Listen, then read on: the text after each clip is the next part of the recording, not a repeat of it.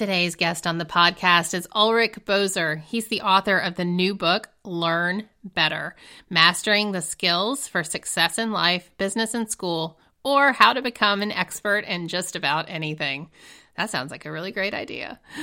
So, this past summer, I decided that I would re enroll in college and I started taking a few classes and I ended up dropping out before drop ad was over because, I mean, there was many reasons. One was time constraint, but the, the second thing that really kind of struck me was school was never that painful for me. And this this process with t- going to school as an almost 40 year old was like so painful. And i really was excited about learning but i couldn't seem to connect the dots and make it happen for myself. And when i just read this book i thought man this book would have been helpful like four months ago if i'd read it. Because i think what i was relying on was sort of my old methods of learning maybe in college when i had a lot of free time and things were just different. and um, the tools in this book and the research behind it are very fascinating on how we can learn in a way that is most effective and what motivates us to learn and the factors behind that. So I totally enjoyed this conversation, and I hope you all do too. Welcome to the Same 24 Hours podcast with Meredith Atwood. We all have the same 24 hours each day, and it's what we do with those hours that makes all the difference between our health, happiness, and success.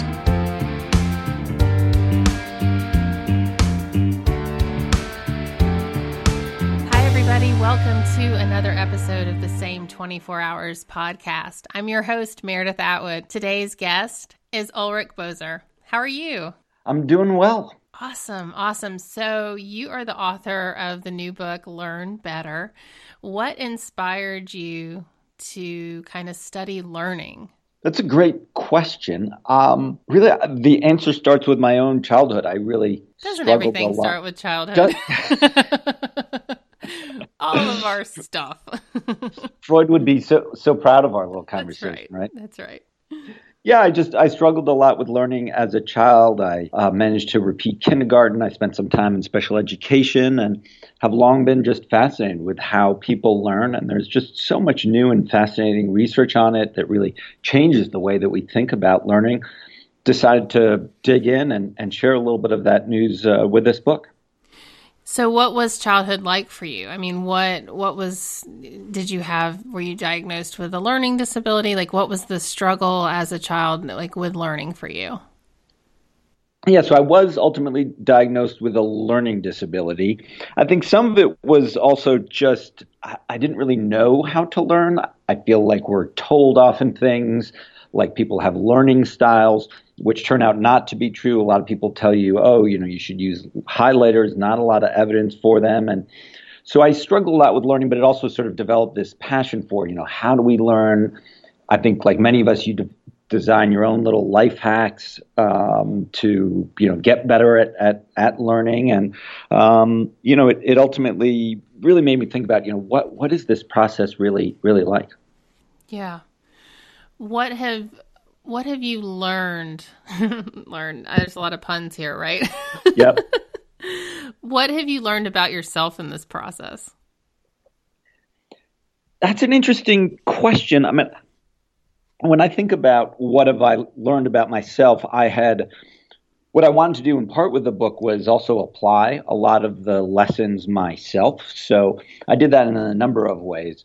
Some was, you know, I, I played basketball with a bunch of other middle aged guys, and I was like, okay, you know, now's the time to to get better at this. And so I ended up hiring a basketball coach and trying to take many of the lessons that I describe in the book and and try and use them in in real uh, life. What was also surprising to me is it also made me realize just how hard it is to make these types of changes. And even after I wrote the book realized, oh, you know, I, it's hard to make these types of, of changes in, in your life. And, you know, and even found myself not uh, applying some of the, the lessons because I think they, they are hard and, and counterintuitive. Mm-hmm. What is our educational system in America doing right and what are they doing wrong? is this another podcast entirely? But like when you have a group of kindergartners Yep. And they're, you know, they're fresh and, and cute and they're eager and sticky. And what, what do you, uh-huh. what is, what are the teachers doing correctly? What are the education system doing correctly with these kindergartners, these fresh little babies of learning? And what, and what is still getting missed right now? Sure. So,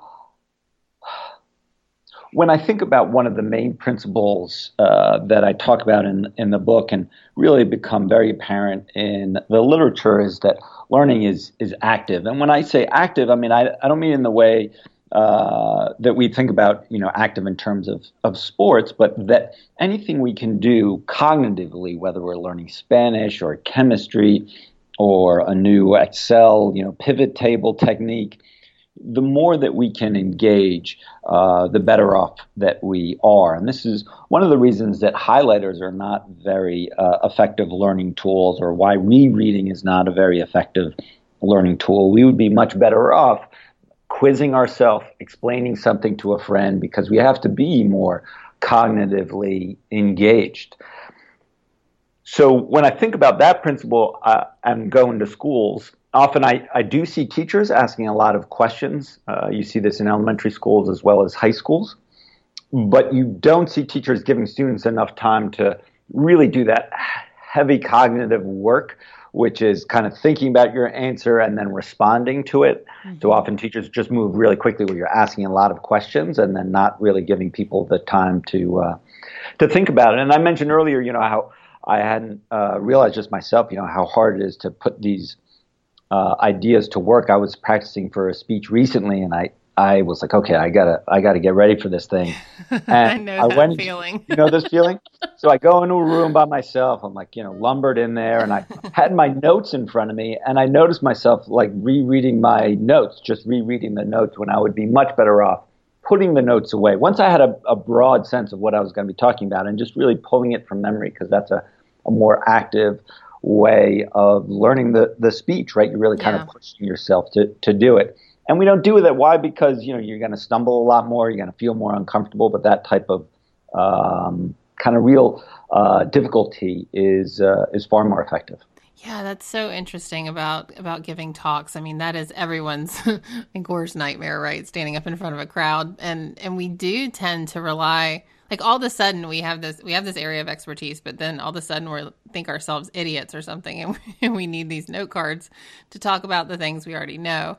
Um, but what is it about having that and this may be a rabbit trail that's not even you know important to what we're going to talk about here but what is it about having the, the security blanket of of an outline or something when you really know what you're talking about what what is have you learned anything about kind of public speaking and, and how to kind of learn that art a little bit better?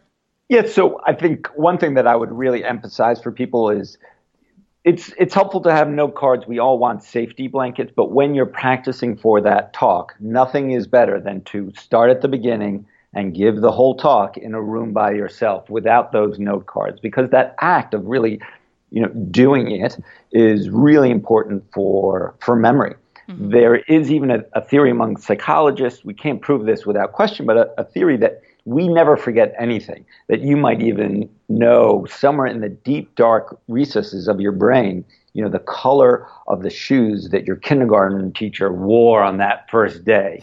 What uh-huh. makes a difference is when you pull something out of memory. And the more you pull it out of memory, the more it sort of stays top of mind and not kind of buried in that attic. And you know, if, if we think about learning in that way, and certainly our memory in that way becomes, you know, I think it, it helps underscore this idea that you want to get things out of the attic, and the more that you get them out of the attic in your mind, the more you have access to them, and the more that you can recall and speak fluently to them. And to a degree, this is a good thing, right? We want to remember where we put our cell phone this morning, right? Not where we put it, you know, two weeks ago, mm-hmm. even though we tend to forget that that too. So that you know, staying on top of forgetting, um, you know, even something that you might know well, um, you know, just refreshing your memory, I think is also another really good thing for uh, giving speeches.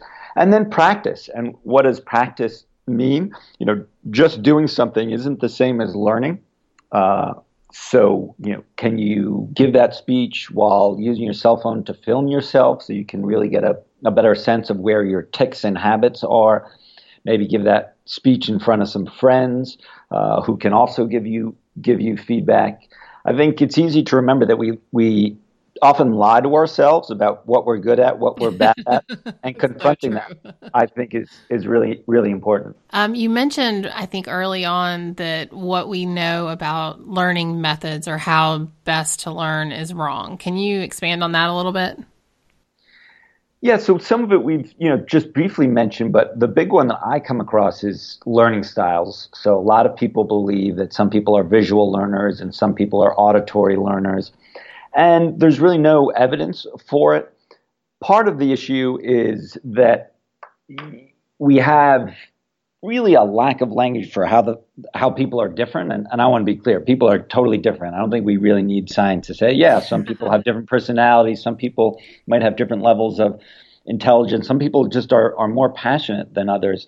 But when we think about learning something so if you want to get better at you know say biking listening to a lot of biking podcasts, they might help, but ultimately you're going to have to get on that darn bike and, and right. really practice and, and pedal, whether you're a, a, visual or auditory or kinesthetic learner. And so, what I think is more important is to acknowledge hey, we're all different. And it really depends on the topic that you're learning. Uh, whether it's you know Shakespeare or basketball, to really kind of delve into that and, and get feedback and to be an active learner is, is really the, the key aspect. One of the things I love in your book is when you're talking about um, one of the aspects, which you, you, go into, I think, six aspects of learning. One of them is value, that you have, if you're going to learn, you pretty much need to think what you're learning has some sort of value to your life. But one of the things I really liked was your angle about like social aspects of learning and that um, like a sense of drive and ambition can jump from person to person. That mental effort and a desire to learn is contagious. And I thought that was so interesting. It, it kind of goes to the theory that you are who you hang around with, right?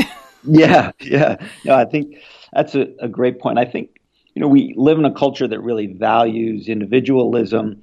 And I think a lot of people, you know, see themselves as, you know, uh, existing, you know, really separately from other people. And I think we're a lot more like bees and, and ants, these really communal creatures than we think. I mean, and to a degree, society recognizes this. You know, besides putting someone to uh, to death, you know, what is the worst penalty? It's solitary confinement. In other words, it's, it's just not being with other people, and other people make us happier. They make us more motivated, and they can be um, you know incredible uh, uh, motivators to getting work work done. And some of that is just you know having someone to talk to. Some of that is just being around other people and and feeding off of their desires.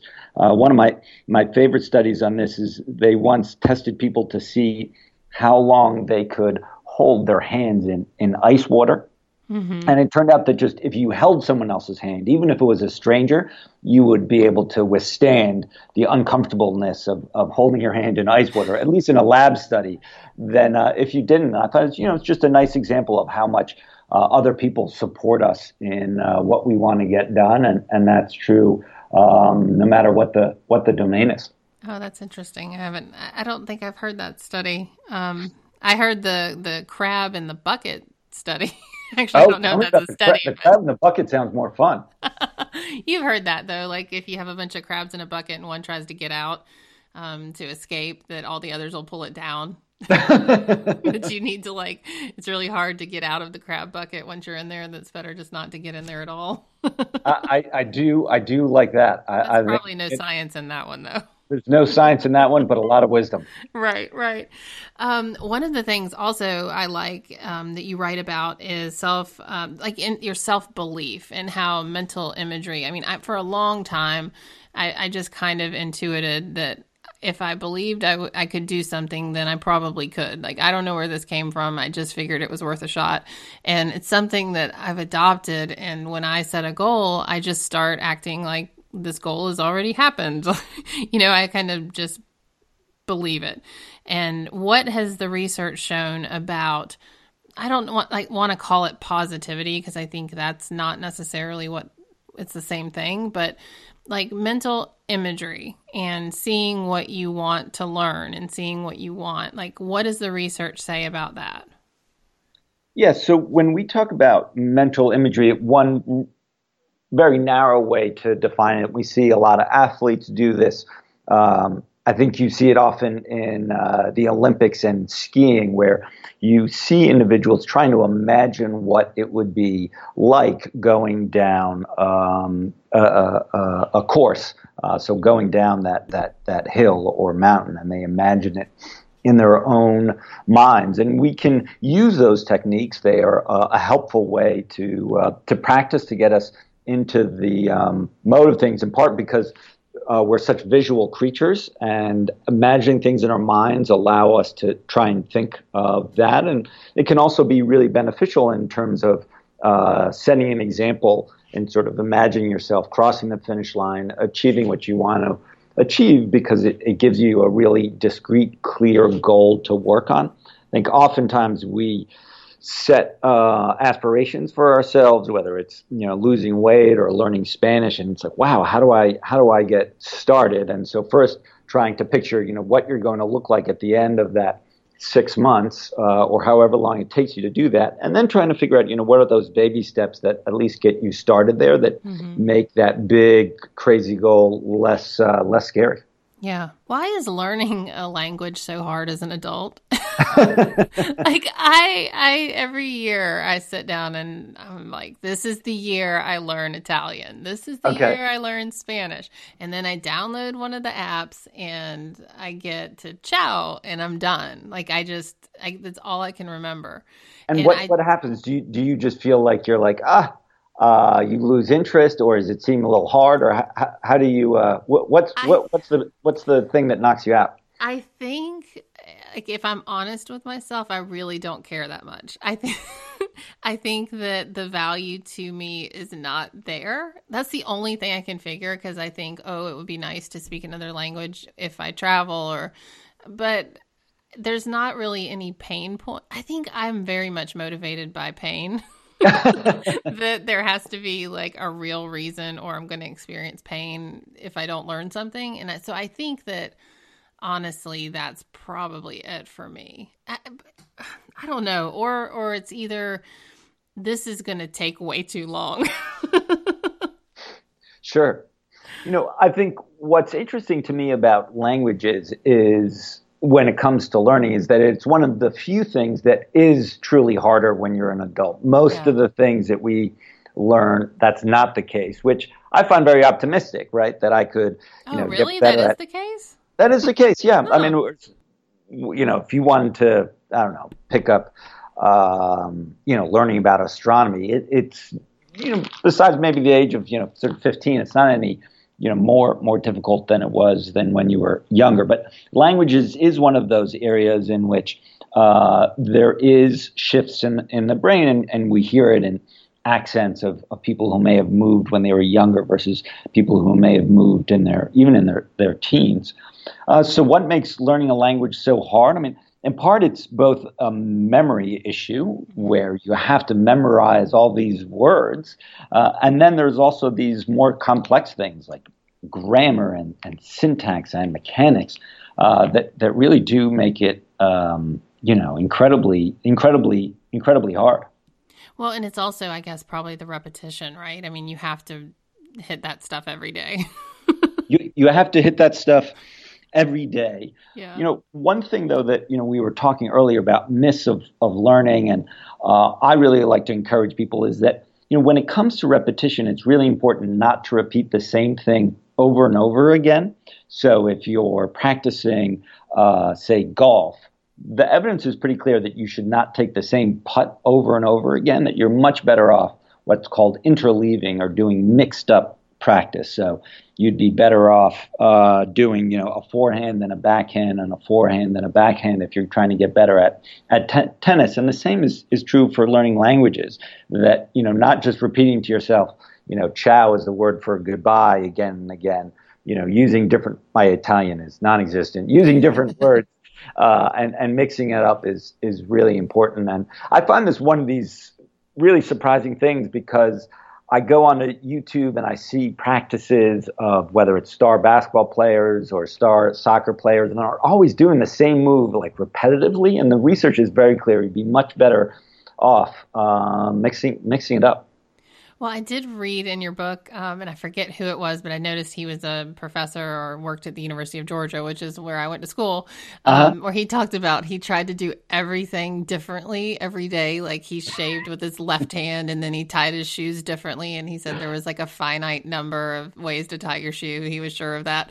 But yep. I thought, what a frustrating life this guy, this guy must lead to try and figure out how to do everything differently. And I, I'm sure that's not really the case, but um, what is the value in, say, if you're a guy, uh, shaving your face with your non-dominant hand? Like, what what does that do other than slow you down? so his argument was less about practice, but was more about creativity, uh-huh. and and I think it's an interesting point when you do everything the same way each day. You do it because it's efficient and for some things like shaving your you know face you you want to be efficient about that or at least i want to so i could really care less. But other things in my life that are more important to me uh, you know writing or engaging with my kids you know mixing it up allows things to be fresh a little bit different. You think see things from a, a different perspective and you know that can give new insights new creativity new innovation to something that like driving to work that if you do the same day uh, the same day, day in, day out, can get a little monotonous. Yeah. What about, and I don't know if you covered this in the book, I don't remember, about like time blocking and um, like how long are we capable of sitting down and active, even if we're using a little bit more of an active learning method, what are our limits as humans on efficiency? Like, how long can we actually sit and learn something before we have to do something else? You know, that's a great question. I tried to get to the bottom of that, and it was not totally clear that there is a one set view yeah. on that. Um, and that to a degree makes sense, right? I mean, even when you're like really excited about something, um, you know, your mind sort of floats. Um, one thing that I think is clear is that it's better to take little breaks and to return to something. So if you can do more to uh, break up your learning, mix it up, do it into shorter chunks. I mean, I wouldn't say you know five minute chunks, uh, but you know if if you're mixing it up a little bit more, you're going to learn a little bit more because you're not going to be as rote, not going to be as um, you know just kind of doing something uh, the same way that you did it again and again um, and and that breaking it up will force you to pay a little bit little bit more attention, but a lot of it's going to change by what type of field, what type of thing right, uh, right. you're doing and um, and learning. I was listening to an audiobook about time blocking and I was cleaning out my closet while I was doing uh-huh. it. And the first the guy was going into how to do the time blocking. You do 15 minutes on, 5 minute break, 15 minutes on, 5 minute break. And then I, I was cleaning out this other part of my closet. And then I hear him say, well, if that doesn't work for you, you can do 30 minutes, five minute, or 50 minutes, 10 minute. And, and then he just kept going. And I said, wait a minute, this guy doesn't know what works. like I literally stuck my head out of the closet and I was like, I don't understand. like he had this whole thesis like of how to time block, but really at the end of the day, I think it was you got to do what works for your flow. You got to figure out what works for you. Yeah, and I think it really uh, I'm going to admit that cleaning my closet is something that I would really don't want to do. And so for me, really, the big thing is getting over the hurdle of doing it. And then, like, once I kind of get in there and I kind of get in the flow of it, I should not be taking any breaks. Um, while, you know, there's something, you know, I think when it comes to really when we think about practicing, you know, um, you know, let's just say uh, we're taking something like uh, swimming. You know, you're big big on that. And mm-hmm. you know you, you'd be better off doing sort of 20 minute chunks and being really focused on okay you know how am i holding my cupping my palms and my hands to really improve uh, traction on that and really focusing on that issue for a, a smaller chunk of time um, and then breaking it up and, and returning to that so you can really get into the, the flow of it. But i think you're you're you're totally right that it depends on what the thing is and, and how you uh, need to approach it What do you think about learning devices and, you know, creating checklists and apps and all of this stuff to help us learn better? Where where do you fall on that? What does the what did the research show you? Yeah, so if we're talking about things that help us plan, I think they can be incredibly useful. And in my mind, a, a checklist can be really helpful for that. So, plotting out when you're going to do a certain activity, whether it's, you know, we really want to apply ourselves to learning Italian finally this year. So, making sure, okay, we're just going to block off every Tuesday morning to, to do that can be really helpful. Then there's the other side of whether or not technology can help us learn. So, whether we're learning on YouTube or taking online classes. And there, you know, the evidence is a little bit more mixed.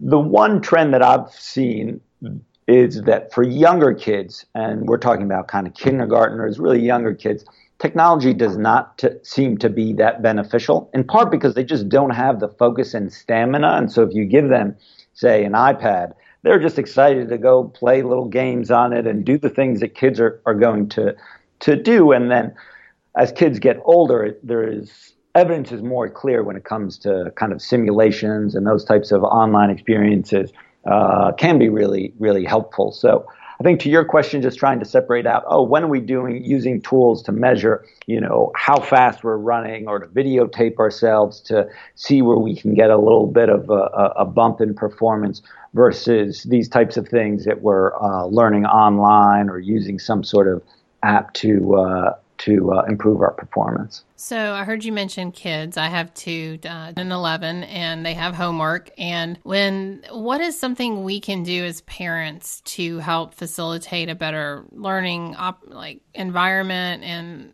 opportunity for our kids when it comes to homework. I mean, obviously that's a struggle. It's the bane of my existence. I wouldn't even call it a struggle. Like math for for the kids, I'm just like, oh my gosh. And and I'm really it, I guess too because I was an English major and I just didn't really care about math that much, and and now I've got a rising sixth grader, and I swear my ability with math is pretty much where he's at. So I'm gonna have to learn as we go. But what is what are some things that we can do as parents to to make learning better for our kids, especially in the homework environment? So um, one thing that I, I'd say is to use this what people call a growth mindset. And I think when it comes to math, a lot of people are like, oh, I'm not a math person. Mm-hmm. And there's been some research that that really does transmit to our kids, especially if we do math with them. So if you start having that feeling of like, oh, I'm getting anxious doing math, or you feel like you're not a math person, that does transfer to your kids. So right. you might actually be better off just not, just lying to them. I'm a great mathematician. I, I, will admit that I, um, I, I my kids are, are similar ages to, to yours, and um, I have convinced them uh, that I just love math, and I'm I'm um, I'm not entirely sure how I've done it, but it's it's one of those uh, fibs that I've told like Santa Claus that um, yeah. you know they've managed to really engage. So on the homework front, I mean, I think you know just um, making it a discrete task uh, can really make a difference. So, okay, tonight it's going to be a half hour or 45 minutes or whatever sort of seems reasonable. It's going to start here and end here, as opposed to uh, what happens, we've seen it happen in a lot of families, right, where it just sort of drags out over three hours and yeah. there's a lot more talk and a lot less action. The other thing that uh, I've seen a lot of success uh, with families is to get a, a tutor, and this doesn't have to be expensive. There are online math tutors for you know 10 20 30 dollars an hour or even just a, an older kid in the neighborhood. And you know that type of outsourcing whether it's online or to another kid in the neighborhood is nice because you just have less of that. You're um, look as we know as parents your kids complain to you more than they complain to anyone else and so any way to sort of change that dynamic um, you know, I think uh, can be really, really useful. That's something that we do in, in our house, um, and and really just having like a we had like our fourth grader go with a sixth grader next door, and just because it was just a it was just a little bit easier, and it was fun for the sixth grader too to engage in in that way are, are two things that we found really helpful. That's awesome. Well, this podcast is called The Same 24 Hours, meaning that we all have the same 24 hours in our day, but it's what we do with those hours that contributes to our best health, happiness, and success.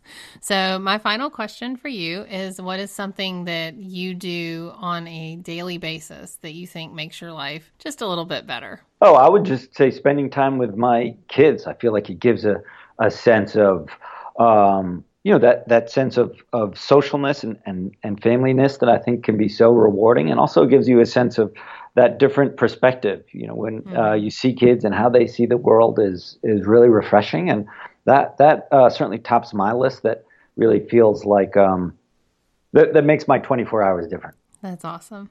Well, thank you so much. I will put up the link to your new book, Learn Better, and maybe the next time we talk, um, I will have some Italian to share. I highly doubt it. But thank you so much for your time.